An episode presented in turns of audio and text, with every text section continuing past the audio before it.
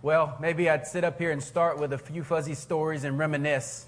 But since I've been on the front line and seen that it's hell, how about we just get started?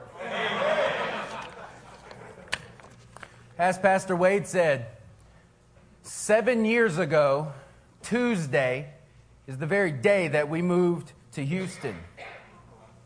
I'm sorry, um, seven years ago, yes, moved to Houston. Two, uh, 30 days before that, we heard a call in Louisiana to follow that call. Since that call, we ran into like hearted men. We ran into like hearted women who loved the Lord with all their heart, who were chasing after a pillar of fire just like we were. Little did we know that when you get close to the fire, it's going to cost you something. Matter of fact, that's an understatement. It will cost you everything because what you receive in return is more than you can ever imagine. The presence of the living God is worth more than you can ever give up. So when you're in this place and you whine like at times that I did and said, oh, the pastors are too hard, or the pace is too fast, or the sleep is not enough, don't you believe it. Amen. When you are looking forward to going out to the front line, or you go out to the streets, or you might even try to minister in your own home or in your own family. Tell me there is not a resistance. There is. You know what that is? That is the devil, and he is trying to steal your fire. Matter of fact, you were called to be righteous, and you were called to be righteous lions, and therefore there is an enemy out there that's trying to steal that from you. He is trying to domesticate you. He is trying to bring you to a place where you are ineffective, beaten up, stuck in a pit, feeling like you're uncalled, or your voice is not heard, or you were not fit to walk in the kingdom of God. The blood of Jesus Christ is more than enough. Amen. God did not pay such a precious price as to give his son for you that you would be ill equipped that you would be void of some portion of his presence. The truth is, when you were redeemed, he held nothing back from you. The only reason that there might be a void in your heart is because you have not responded to that love, to that power, to that initiation of God's expression to you.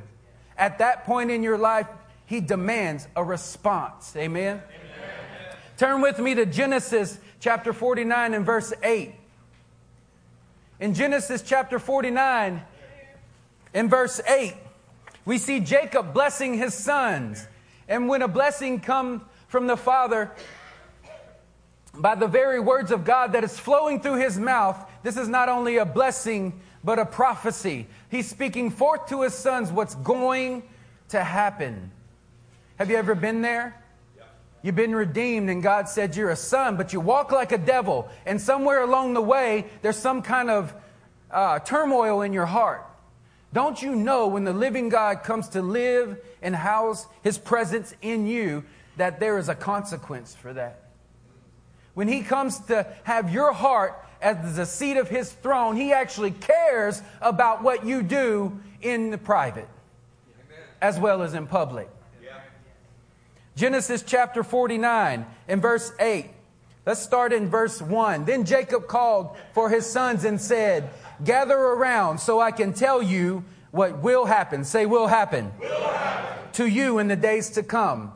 Assemble and listen, sons of Jacob. Listen to your father, Israel. Reuben, you are my firstborn, my might, the first sign of my strength, excelling in honor and excelling in power. Turbulent as the waters, you will no longer excel. For you went up unto your father's bed, unto my couch, and defiled it. Simeon and Levi are brothers, their swords are weapons of violence. Let me not either let me not enter their council, let me not join their assembly. For they have killed men in their anger and hamstrung, hamstrung oxen as they pleased. Cursed be the anger so fierce, and their fury so cruel. I will scatter them in Jacob and disperse them in Israel. Judah, your brothers will praise you. Your hand will be on the neck of your enemies. Your father's sons will bow down to you. You are a lion's cub, O Judah. You return from the prey, my son. Like a lion, he crouches and lies down like a lioness. Who dares to arouse him? The scepter will not depart from Judah, nor the ruler's staff from between his feet, until he comes to whom it belongs, and the obedience of the nation is his. That's a very attribute of your father. You are sons and daughters of the living God, and you are called to carry those same attributes. That means when you walk out your walk, you are to be bold as lions. You are to be uncompromised and fearless. And if you walk in anything less, God is going to come knocking at the door and asking, Why are you carrying my name, yet not walking out this life like I would?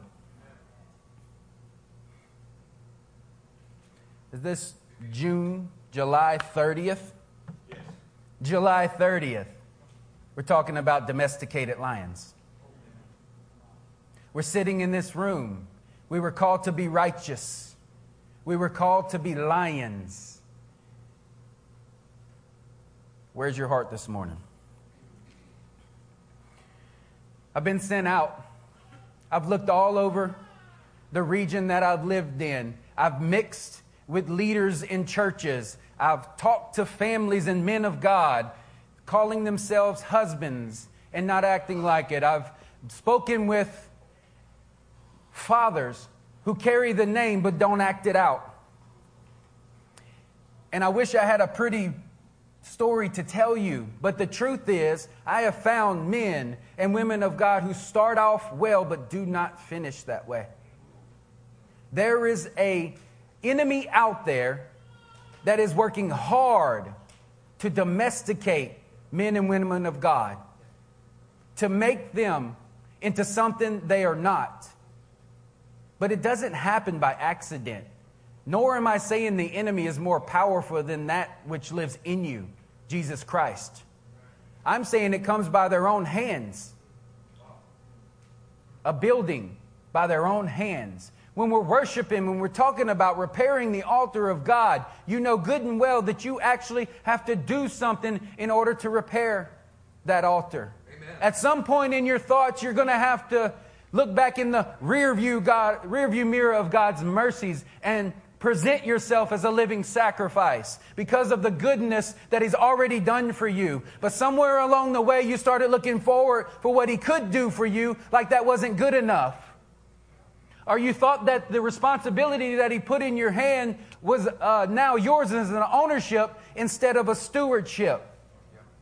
Somewhere along the way, in the little details of our life, one little thought, one little action that we think are just little bitty small things, one step along the way, seeps corruption in the hearts of men and women of God with great intentions. Genesis 49 8 tells us the kingdom of Judah was supposed to be a lion, an apex predator, fearless hunter. And so in Jeremiah Turn there with me, Jeremiah chapter 20.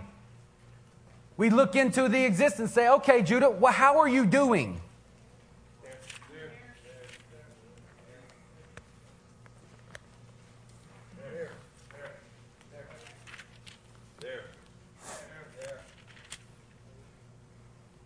In Jeremiah chapter 20, we now see Judah as a divided kingdom. Something has happened. Little by little, something's creeped in. The righteous king has died, and now corrupted kings are in its place. So the atmosphere around the people of God is now hostile. And there's very few within that kingdom that actually stay firm to his word. This is the times that we live in, is it not? Modern Christianity has become a cage. And if we're not careful and if we don't adhere to the biblical way of life, we'll build that same thing around us. They built a cage, a cage of lion tamers. When you walk into something that's called the church wall and there's no presence in the place, you need to redefine the name you just called it. When you walk into a place and you gather herds of people and ask them to come in and seek the presence of God, and then you tell them this is the presence of God, what we do and we perform up here for you. They missed it. What they're doing is seducing you and taming you. Men seek to capture young lions by their trends, one bar at a time. It used to be traditions. We used to look back and say, oh, this is the traditions of men. Now it's the trends of men. What's the newest fad? What's the next thing that we can do? And one bar at a time, they place bars around their whole life and they cage God out. And their heart's intention is right, but the intentions of a man's heart can lead him right to hell. They must be biblical. We must adhere to the word. We, know, we, must, we must understand fully what it is to have the approval of God and the presence of God with us daily. Men build fine institutions and teach the people who come in self imprisonment. Men enslave themselves to expensive buildings and trap themselves with elaborate systems and teach sons and daughters reliance on an institution instead of the organism called the church. The gospel becomes not cross centered, but cage centered. Let me teach you how to come here and in six months achieve the character of Christ. Yeah, it's okay. I can shout. You're messed up. You gave me the Pentecostal mic now.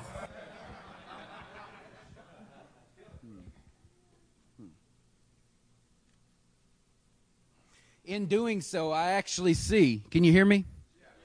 I actually see men coming in and God giving some type of leeway in order to hang themselves.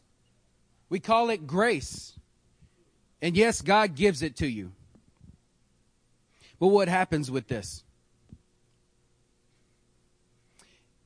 If your message be, uh, ceases to be Christ centered, cross centered, self denial, it become when I say it becomes cage center, what I mean is men bring you in. They they tell you this is what you're to achieve in six months to a year, and they literally bypass the fact that it was you that were supposed to be equipped and sent out to affect your atmosphere. So when you come in, it, honest, honest assessment you go out, you're witnessing to someone, and you're like, the Lord's moving right here. And you bring them to church. I know you need to meet my pastor, right? You need to meet my pastor. You need to come to this meeting. You need to do this. All those things are good and well until you miss the fact or bypass the fact that the living God lives in you and it was your responsibility to be healing in that situation or bring saving grace to that situation by the living word of God. But all you've been taught is that I'm going to go out and fish and I'm going to bring men in to a certain institution. And we miss that. We're not an institution, we're an organism. And it's uh, it, you that's included in that. You know, this is not a. Uh, this is not an old trick, right? It's not a new trick. It's an old deception, right? Let's look in Jeremiah chapter 20. When the priest, Pashur, son of Emor, Emer, sorry, the chief officer in the temple of the Lord, heard Jeremiah prophesying these things, he had Jeremiah the prophet beating, uh, beaten and put in stocks at the upper gate of Benjamin at the Lord's temple. The next day, when Pashur released him from the stocks, Jeremiah said to him, The Lord's name for you is not Pashur, but Magar Missabib. For this is what the Lord says I will make you a terror to yourself and to all your friends. With, all, with your own eyes, you will see them fall by the sword of your enemies. I will hand all Judah over to the king of Babylon, who will carry them away to Babylon or put them to the sword. I will hand over to their enemies all the wealth of the city, all its products, all its valuables, and all its treasures of the king of Judah. They will take it away and plunder and carry it off to Babylon. And you, Pashur, and all who live in your house will go into exile to Babylon. There you will die and be buried, you and all your friends to whom you have prophesied. So you have an overseer of overseers, a priest who once was a young lion and now is an older lion. But somewhere along the way, compromise set in. He's now governing the things of God within the temple. And somewhere along the way, corruption has seeded in. How does this happen? Good intentions are not enough. The word of God must be adhered to, the way of life must be guarded. It's funny, I got an older quote for you. It says uh, from William Booth. He said, The chief danger that confronts the coming century will be religion without the Holy Ghost, Christianity without Christ, forgiveness without repentance, salvation without regeneration, politics without God, and heaven without hell. In one generation, the army that he built is now a thrift store and a, sh- and a shelter. How do we guard from that? It's the way of life that we live. It, there's so many of you that could go out there and in the next five years build something you call a ministry, something that you call effective. But the truth is, if you denounce the way of life in order to do it, you're just building yourself a cage.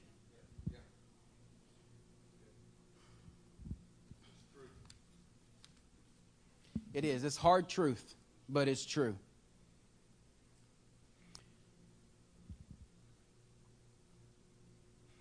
When I look at the kingdom of Judah, I see a lion because the lion was symbolic of Judah.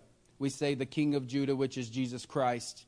We understand these things, and there's something to be said about carrying the name of God. When God calls you a lion of Judah, he expects you to be it. If he calls you a son or daughter, he expects you to be it. This is why the Spirit of God wars intensely in us when we walk against the things that he wouldn't ask you to do. Well, what happened?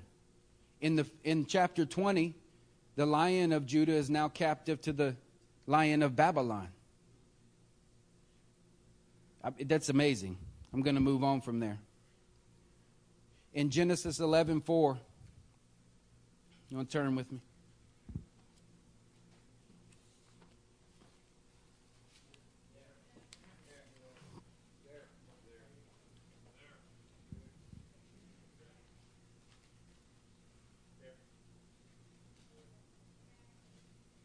In Genesis 11 4, it says, Then they said, Come, let us build ourselves a city with a tower that reaches to the heavens, so that we might make names for ourselves and not be scattered on the face of the earth.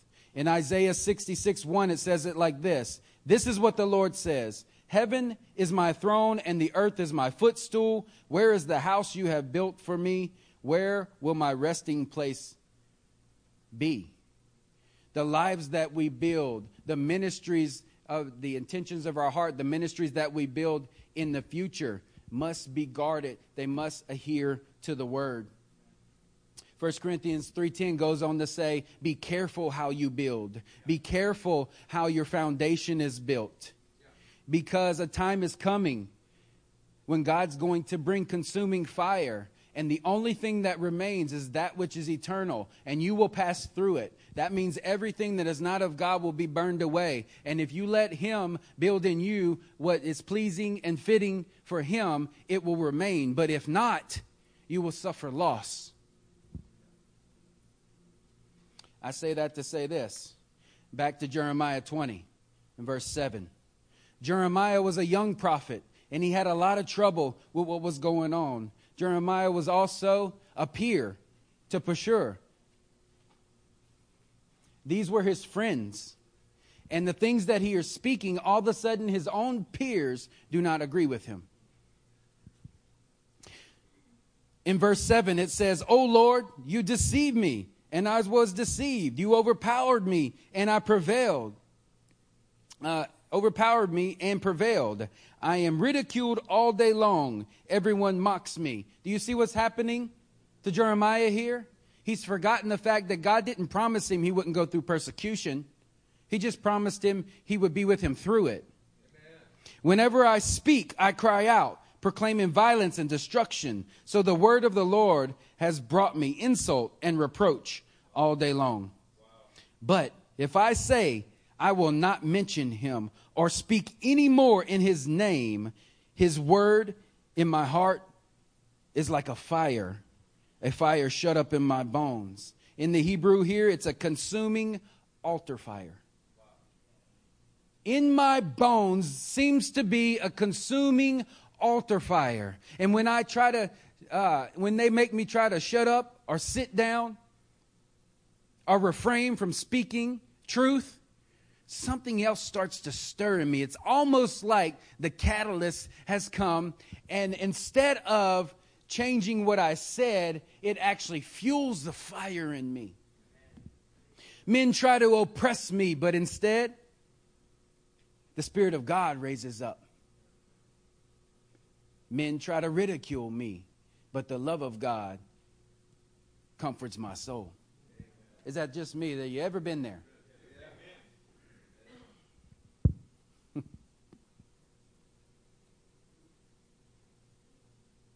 I've watched and I've seen men like Pashur.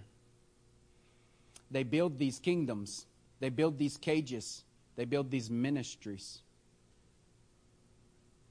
And then, you know, in the Hebrew, Pashur's name meant he went from stability or freedom, Pashur, to terror on every side wow. or fear on every side. He literally went from freedom to fear. And I, and I can see this. Prophetically, when you take a, a tour around Christianity, what you see is men who build these cages that they call ministries, and then they're afraid to lose them, afraid who's going to leave, afraid, afraid, afraid. They're domesticated lions. But who are we? We want to be like Jeremiah. Jeremiah says, When these things come and each bar is placed in my life, I refuse to let them concrete in my life. I pull them up, I break them out, I denounce them, and I say no in the name of Jesus. Amen. And he says, when these things come, they actually start to stir up within me a kindled fire. I'm wondering there's some in the house this morning, and I'm thinking families right now. And I'm thinking you're a husband. And sometimes compromise wants to come because you need peace instead of shalom. You bend or you lowered the standard. I'm telling you, that's not shalom that's going to come in. That is a false lion. You think you're being a lion. You think you're standing. You think you're standing upon uh, the, uh, the measure of God. But the truth is, you're placing for yourself a bar. And the only thing that's going to come for you next is the next one, and the next one, and the next one. And before long, you will be a caged lion, not being able to summons a roar. Men build, they surround themselves but men who tickle their ears, systems that expedite the process of sanctification, Syst, um, lifestyles of ease that they call shalom. Have you ever heard in the Christian circle? Well, I didn't feel the peace of God in that one. Right? Oh, it's all over. Do we need to be reminded that there is a violent adversary? And he'll wait you out and wear you down for you to give up. Devils have to be fought violently.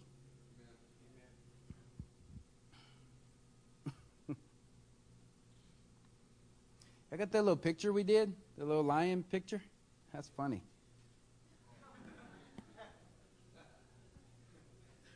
we laugh, right? But we know it's true. We, if we don't look into the mirror, we don't know who we are. Sometimes we feel like the little house cat when God's telling us that we're a lion. But we don't know that, so we lose our identity We walk like a devil instead of a son or daughter because we're not peering into the Word of God that shows us that He is the standard, that He died, was buried, and crucified that He might live in us, change us, and give us the ability to live out a holy life. But how do we not know that if we are not 24 7 peering into His Word? This is the deception. Men are deceived because they cannot determine what's going on in their life. Romans 12 says, Present yourself a living sacrifice, holy and pleasing to God. This is an acceptable act to worship.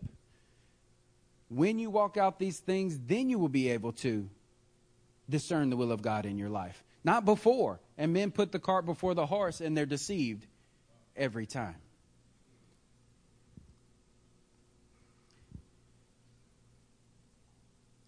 Here's one for you. You taking notes?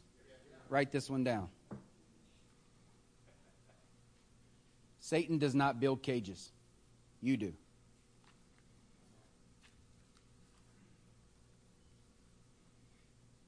Jeremiah 20 and 7.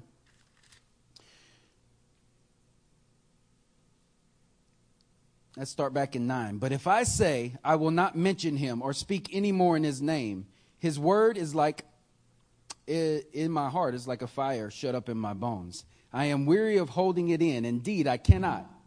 I hear many whispering terror on every side.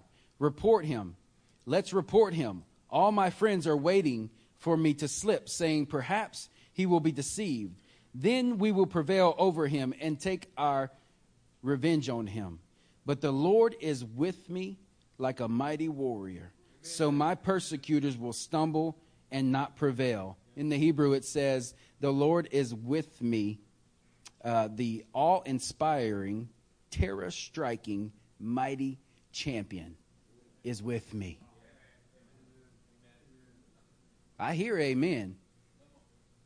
I hear it, but are we living it? Do you stand upon the principles of God's word no matter what? You remember John the Baptist? He lost his head instead of compromising. It breaks my heart because I look out within Christianity and men sell out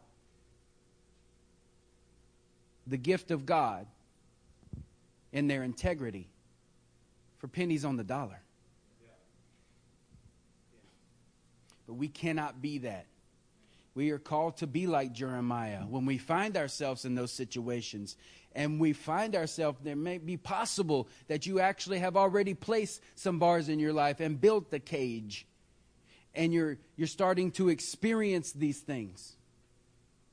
It is possible that the living God can rise up in you and give you the ability to break out.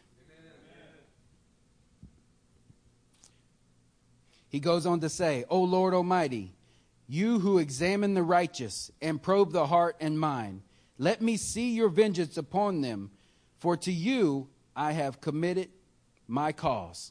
Have you committed your cause to Christ? Yes. In every aspect. Because we either commit our cause to Christ or we commit ourselves to our own cage. But we've been called, turn to Ezekiel 19. We've been called princes, eh, princes and kings, have we not? Yes, we have. But we're not kings of the jungle, we're kings of the kingdom of God.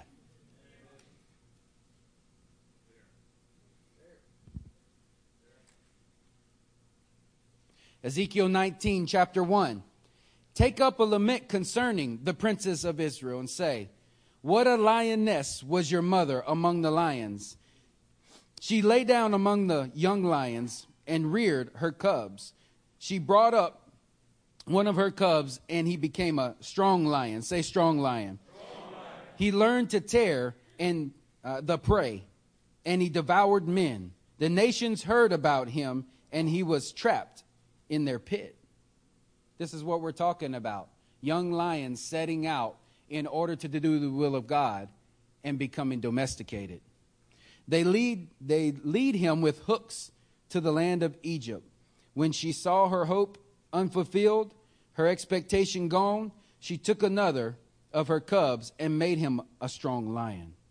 He prowled He prowled among the lions, for he was now a strong lion. He learned to tear the prey, and he devoured them. He broke down the strongholds and devastated their towns. The land and all who were in it were terrified by his roaring. When the nations came against him, those from the regions round about, they spread their net for him, and he was trapped in their pit. With hooks they pulled him into a cage and brought him to the king of Babylon. They put him in prison, so his roar was no longer heard. Do you know that when a lion is taken out of the wild and brought into captivity, that there's a possibility that some of them actually lose their roar?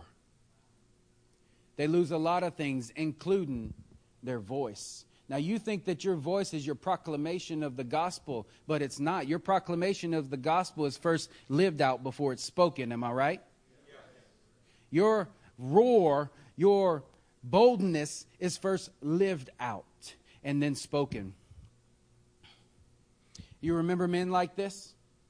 Men like Saul, men like Demas, Solomon, Judas, Jeroboam, Balaam, and Esau. Esau sought with tears to get back what he lost but could not receive it. Solomon was used mightily by God to build God's kingdom, yet along the way, he built his own cage.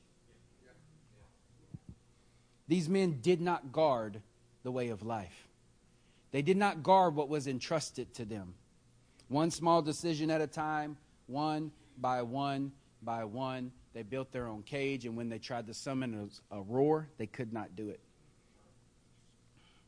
Jeremiah 25 30 says, Now prophesy all these words against them and say to them, The Lord will roar from on high, he will thunder from his holy dwelling and roar mightily against his land. He will shout like those who tread the grapes, shout against all those who live in the earth. Our God is the King of Judah.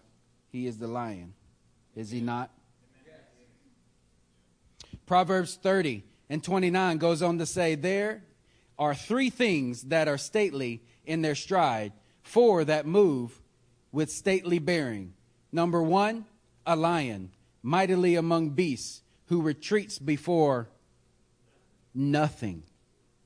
We do not back down when persecution comes. We do not sit down when Jesus Christ is being diminished, and we do not shut up when the gospel is being squashed. Proverbs 28 tells us why.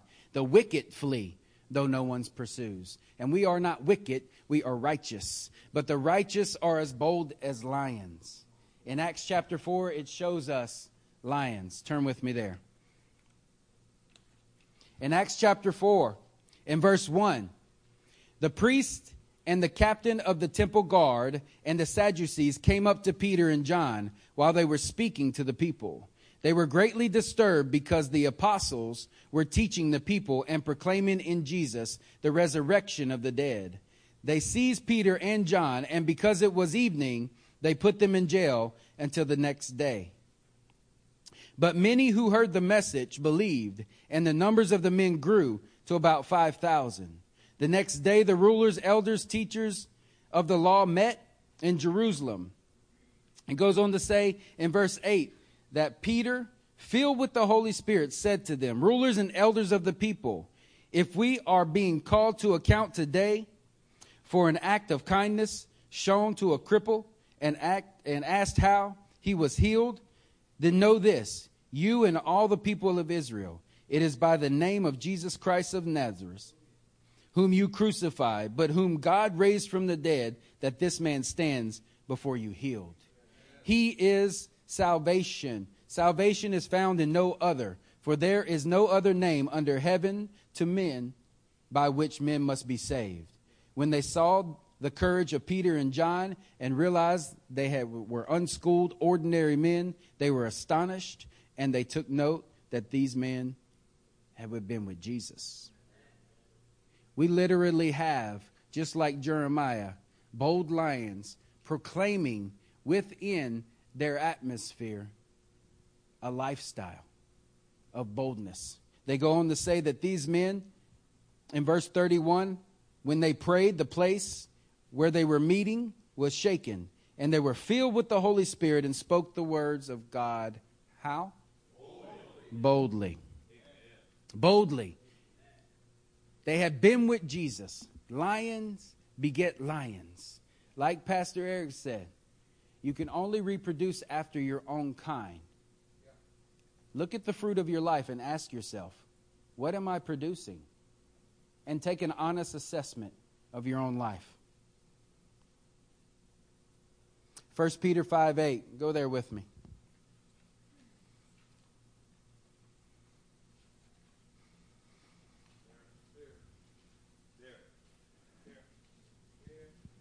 First Peter 5 8 says, Be alert and sober minded.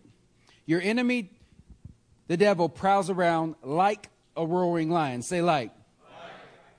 Jeremiah was a young lion. Pashur was like a lion. Judah was supposed to be a lion, and Babylon was like a lion. These things always happen in your life, but these things are there to remind you who you are. First, uh, 1 Corinthians 9.16, I love it. It says, Woe is me if I do not preach the gospel. Jeremiah 20 and verse 9, Jeremiah said, It's a fire shut up in my bones. Not only if I don't speak these things, but if I don't live these things.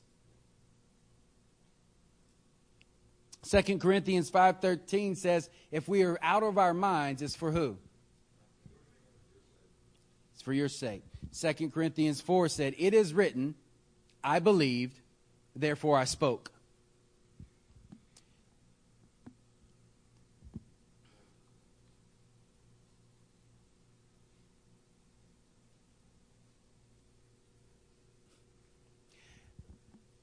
When you're in the front lines and you're in the warfare, you can really start to identify with Jeremiah.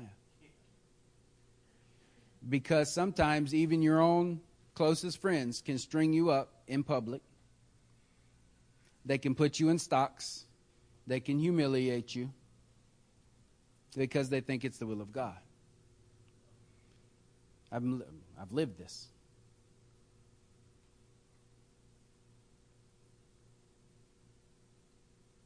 They love to muzzle your prophetic voice. We'll just move on from there.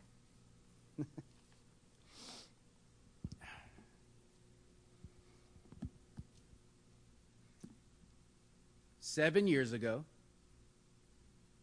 we answered a call. Since then, we've moved seven times. We have nothing to our name on purpose. We have learned a blessed way of life. And that didn't come by itself. We were taught that and then we imitated it, put it to the test. And you know what comes? Devils come, but the glory of God comes. It makes it a lot easier to say yes to God when He shows up on your doorstep when you don't have anchors, when you don't have a cage. And ask yourself this morning does your life represent a call or a cage? How would you know? John 10:10 10, 10 says, "A thief comes only to steal, kill and destroy. I came that you might have life and life abundantly." He comes to what? Steal your call. He comes to what? Kill your vision and destroy your voice and your way of life. And he is violent. But the spirit of God that lives in you is greater than he who lives in the world. And he fights intensely for you. And the warfare starts in your own heart. If you feel the tension in your own heart, if you feel the compromise in your own heart, it starts there. Do not reject the living God because all you're doing is building for yourself a confinement that God cannot work within.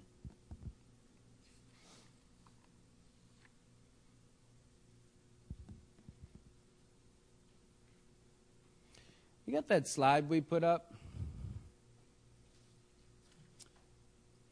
Yeah. Here's a few things that happen when a lion is caged. He loses his roar. Are, are, you, are you tracking with me this morning? Yes. You not only lose your, your desire to proclaim the gospel, when a man compromises, of course he's not going to preach the gospel. Or if he does, he's convicted in private. Or more like con- condemned in private. At least that's the feeling because the confusion comes. He loses his position as Lord of the forest. This means that he used to once be someone who went out to claim his territory, but he's lost that pioneering spirit. Men in their ministries do this too. They set out to build ministry, and what they built for themselves is what I'm calling a cage. It's very inward focused, not outward. The church of the living God was always supposed to be an equipping body that sends out to claim new territory. Amen. They lose their territorial their territory and pride. So it's not like you set out to do something without loss. Loss comes. And they no longer crave the satisfaction of a hunt. You see, God created you to be something.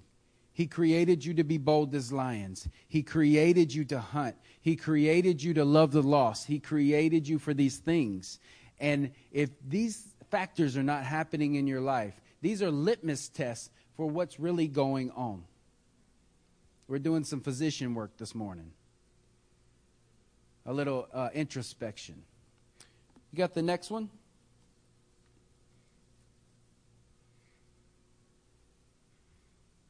Can you ask yourself these questions? Can we take a little introspection this morning? Has your roar been compromised? Has your witness been tamed? Have you become concerned about what the devil is doing? You used to take his territory, but now you hide in what remains yours. We build for ourselves confinements. In our own homes, our four walls become panic rooms. In our own ministries, they become cages that still our roar. Have you settled for less than your high calling? Your calling is a secondary reality to the other priorities. What do we mean? Men of God are in here, and their careers have trumped their calls. They've compromised their values and it's seeping into their families. It's a hard thing as a father to raise children and then watch them display something that you know is going on in your own heart. And that's how it comes. You deny it and you deny it until you see it displayed in your own children. And then you have to face the hard fact that you hadn't dealt with that and it's still hidden in your heart. Have you settled for less than your high calling? Have you settled for the spiritual appetizers handed out by others when you should be hunting for the revelation of God's holy word?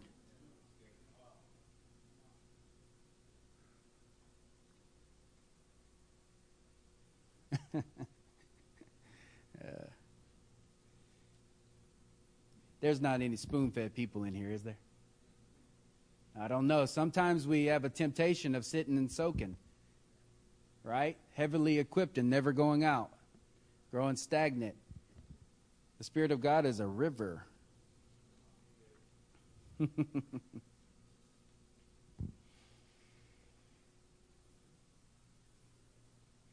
I feel like I got across what I wanted to say. Now, my concern here is I felt like God's given me a prophetic word. Didn't matter how how um, how it comes across. It just matters if you walk away from here, understand what I'm saying, and apply it.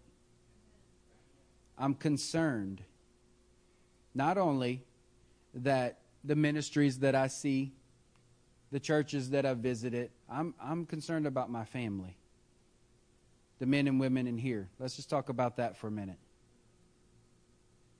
I've been away and I come back and some are excelling tremendously, and some are not. And I ask myself, why? It's not because uh, of um, an ill equipped ministry. You get the best of the best here.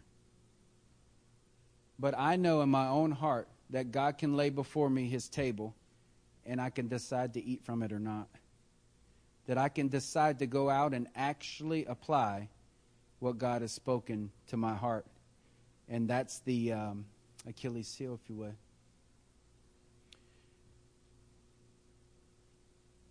In my own life, the greatest temptation has been to build expediency, build something that looks effective so that I could uh, fulfill a have a satisfaction of achievement. And God has crushed that.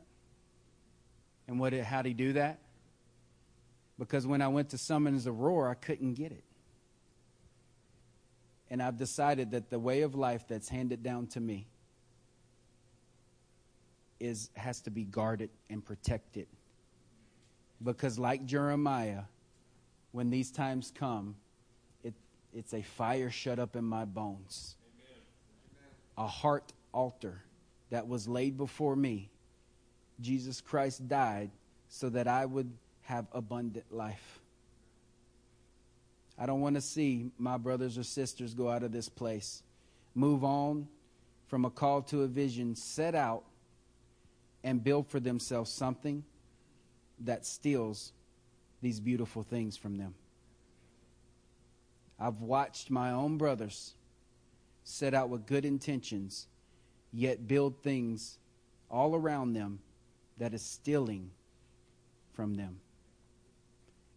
I think we're better than that. I think God has called us to more than that. I think He's given us discernment for that. And I believe the key to that is to guard the way of life that is being handed down to you and to walk it out without compromise.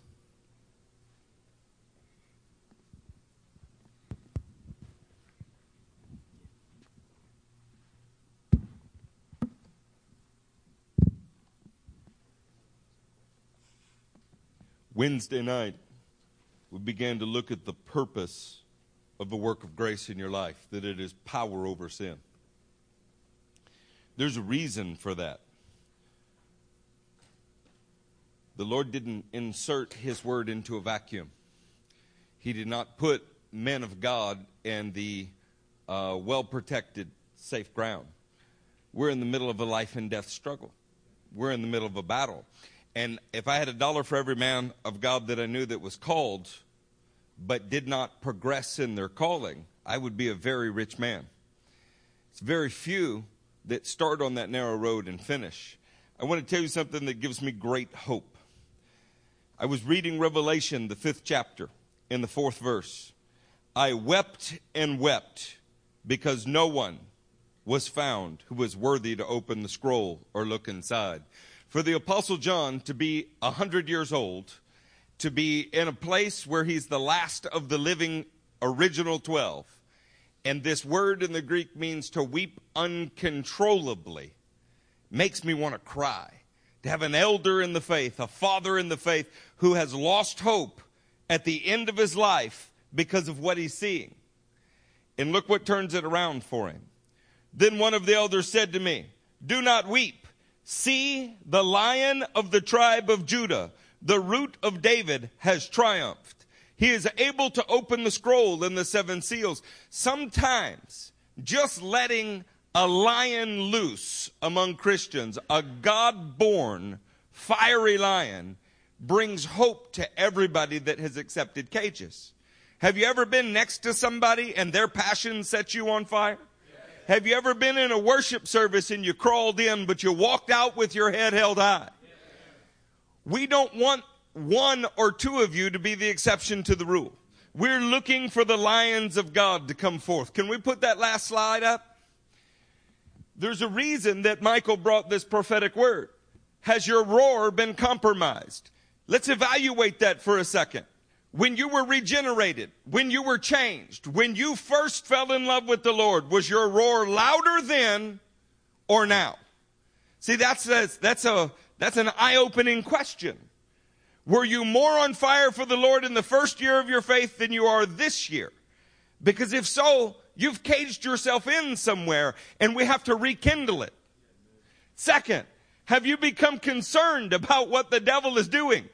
In other words, you've become a victim in Christianity.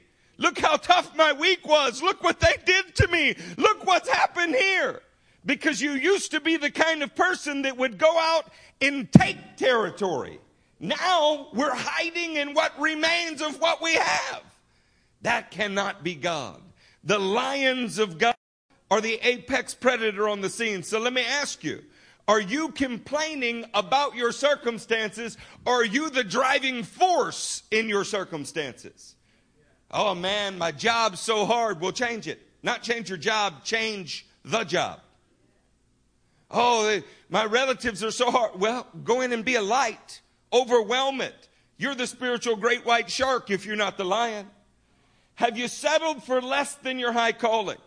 Now listen, this needs to settle on you. Nobody ever admits to this. So we're taking some time to do it. You know that when you were born again, you know that when you were discipled, you developed a mezuzah statement, you developed a call of God, but now somewhere along the way, you've gotten distracted. You've lost it. You've decided something else is the priority and the call is secondary to things like jobs, to things like relationships, to things like what you think you must build first. Come on, let that settle in. I was raised in a church with a couple hundred people, all of them called. Three of us started a church. Couple hundred, three of us started a church. What do you think happened to the rest? Have you settled for spiritual appetizers handed out? I love Michael. Have you settled for spiritual appetizers handed out by others when you should be hunting the revelation of God's holy word? See, here is the reality. If you come here to be fed, then we are participating in caging you. If you come here because the Lord has been feeding you all week and you come to bring something to everyone else, now we're learning what it is to be a pride of lions. Amen. We want to take the time to let this word settle with us. I want Michael to be able to pray with you.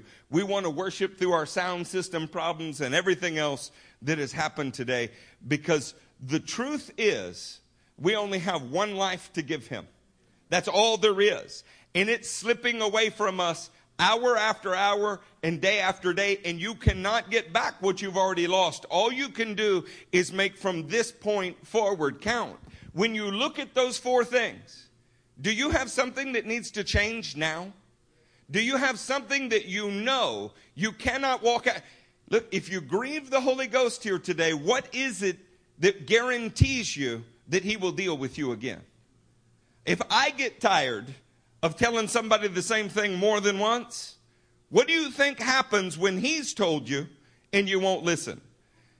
You might need to fall on your face and cry out, Take not your Holy Spirit from me, Lord, because he may stop speaking if he's determined you've stopped listening. Now is the time to make whatever correction has to, to let that lion, the Lord of the forest, run in all of the majesty that he was intended to. Spurgeon was upset with the people in his day. They were making excuses for God. They were caging in their Christianity. They were institutionalizing everything like the church at Ephesus. He said, You fools, let loose that cage, and the lion will come forth in all of his lion like majesty, and he will rid himself of his oppressors. You know what has to happen for you to be a success? You just have to be the man that God's called you to be. It's not that hard, it's how He designed you.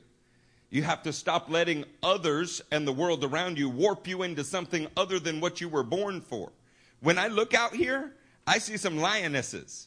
There's a couple women out here that I would stack up against any five men because the Holy Ghost is with them. There's a couple men out here that I know if we put you anywhere in the world, you will become the model of Christianity to that area of the world. I know that. Come on, do you know that's true? But would the people sitting around you say that about you? See, that's the real question, isn't it? The question is not, are there some in here that can carry the load for everybody? The question is, are you carrying the load that God intended you to have? Will you stand to your feet for a moment?